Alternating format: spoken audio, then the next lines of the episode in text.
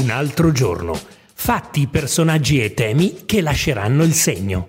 Con Marcella Cocchi. 3 aprile 2023. In questi giorni si sta parlando del Piano Nazionale di Ripresa e Resilienza, PNRR la trattativa con l'Europa per ottenere più tempo e per rinegoziare molti progetti sembra decollare. L'ultima notizia è che la Commissione europea ha dato l'ok a uno schema italiano da 450 milioni di euro per sostenere la produzione integrata di idrogeno ed elettricità rinnovabili nelle aree industriali dismesse.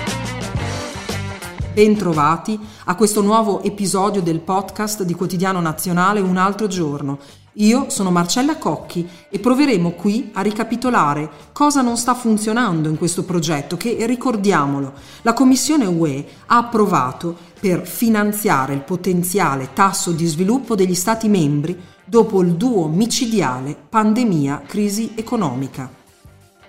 Il PNRR, diciamolo subito, per importanza supera di gran lunga tutti gli altri obiettivi, dato che l'Italia si gioca la possibilità di spesa di quasi 200 miliardi di euro, un aiuto che per la portata il nostro paese non conosceva dai tempi del piano Marshall. Meloni ha promesso non prendo in considerazione l'ipotesi di perdere risorse, lavoriamo su figli di problemi non di questo governo. È così? Vedremo. Intanto diciamo che l'Italia in questa sfida opportunità è più che mai sotto i riflettori, innanzitutto perché ha chiesto e ottenuto la fetta più ampia dell'ambita torta e, a differenza di altri grandi paesi, ha fatto domanda per avere sia i sussidi sia i prestiti. La Francia, per esempio, ha chiesto solo i primi. Anche la Spagna, che sembra essere più veloce di altri nel richiedere i fondi, ha avanzato una richiesta in due tempi, perché così intanto spenderà i sussidi poi, se sarà riuscita a pianificare bene, chiederà anche i prestiti, ma come detto in un secondo tempo, metodo lungimirante. L'Italia invece ha fatto domanda per tutto, accettando quindi anche di reindebitarsi. E non è un caso se adesso ci sono anche alcuni componenti del governo come la Lega e proprio sul tema dell'indebitamento che si interrogano se non sia il caso di rinunciare a parte di quei fondi.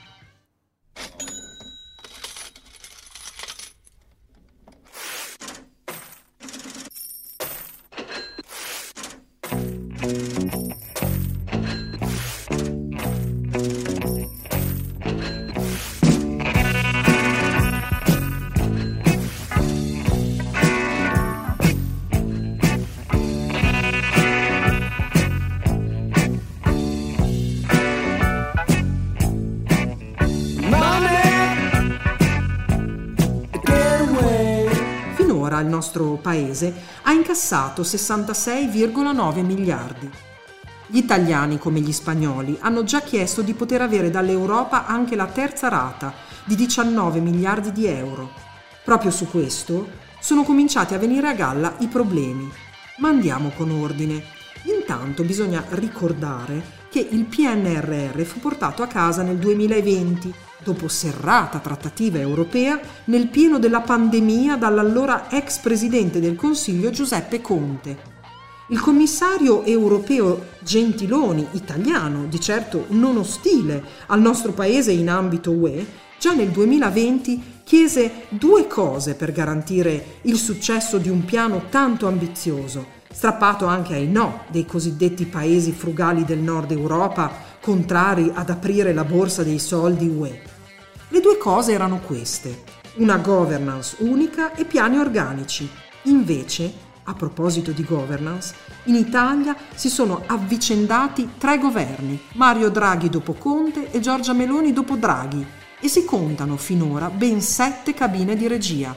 Il risultato è che, più di due anni dopo, Proprio l'altro giorno Gentiloni ha detto che è pronto ad accogliere la rimodulazione del PNRR e un eventuale spostamento della scadenza oltre il 2026 con il governo italiano che preme per ottenere anche semplicemente un travaso sul tipo di fondi, per esempio quelli di coesione, che beneficiano di più tempo a disposizione Gentiloni in ogni caso ha risposto così c'è margine per rinegoziare, speriamo. Infatti ora il governo ha detto che presenterà le nuove proposte entro giugno, questo perché, in estrema sintesi, l'esecutivo ha dovuto ammettere a più riprese e seppur con parole diverse che il PNRR è in ritardo. La Premier ha anche incolpato il governo di Mario Draghi per poi sfumare su questo punto e dire più genericamente che le scelte sono state figlie di esecutivi precedenti.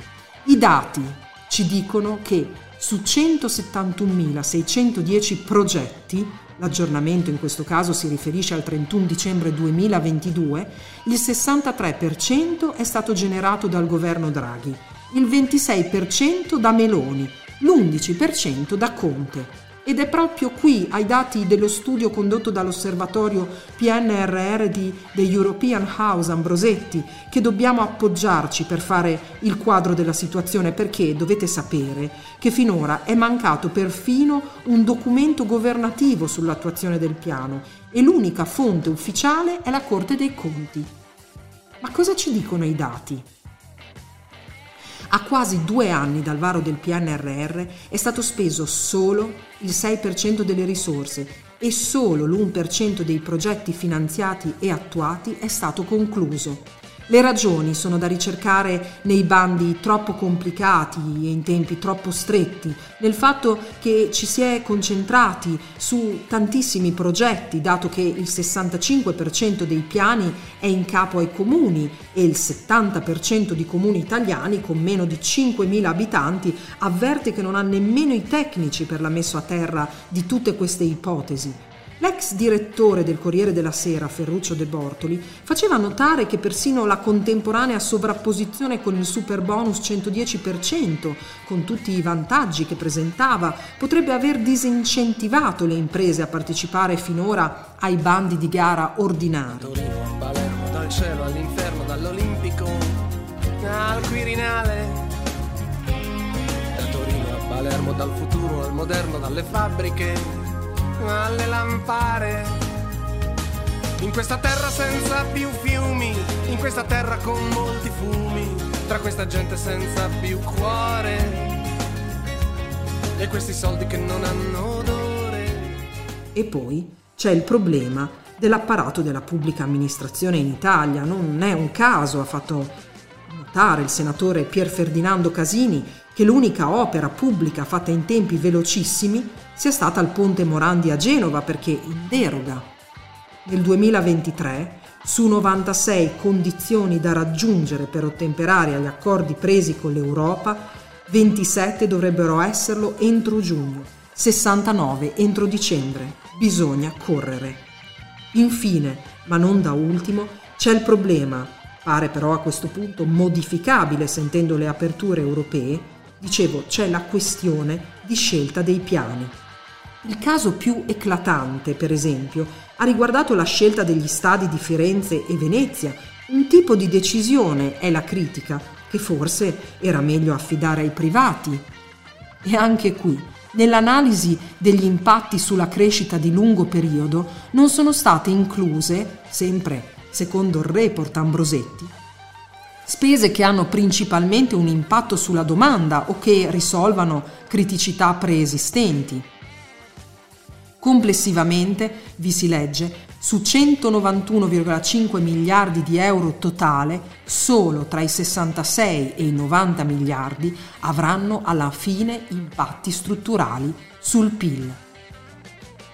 191,5 miliardi di euro totali, dicevo, sempre che si riescano a ottenere davvero e sempre che si riescano a spendere davvero.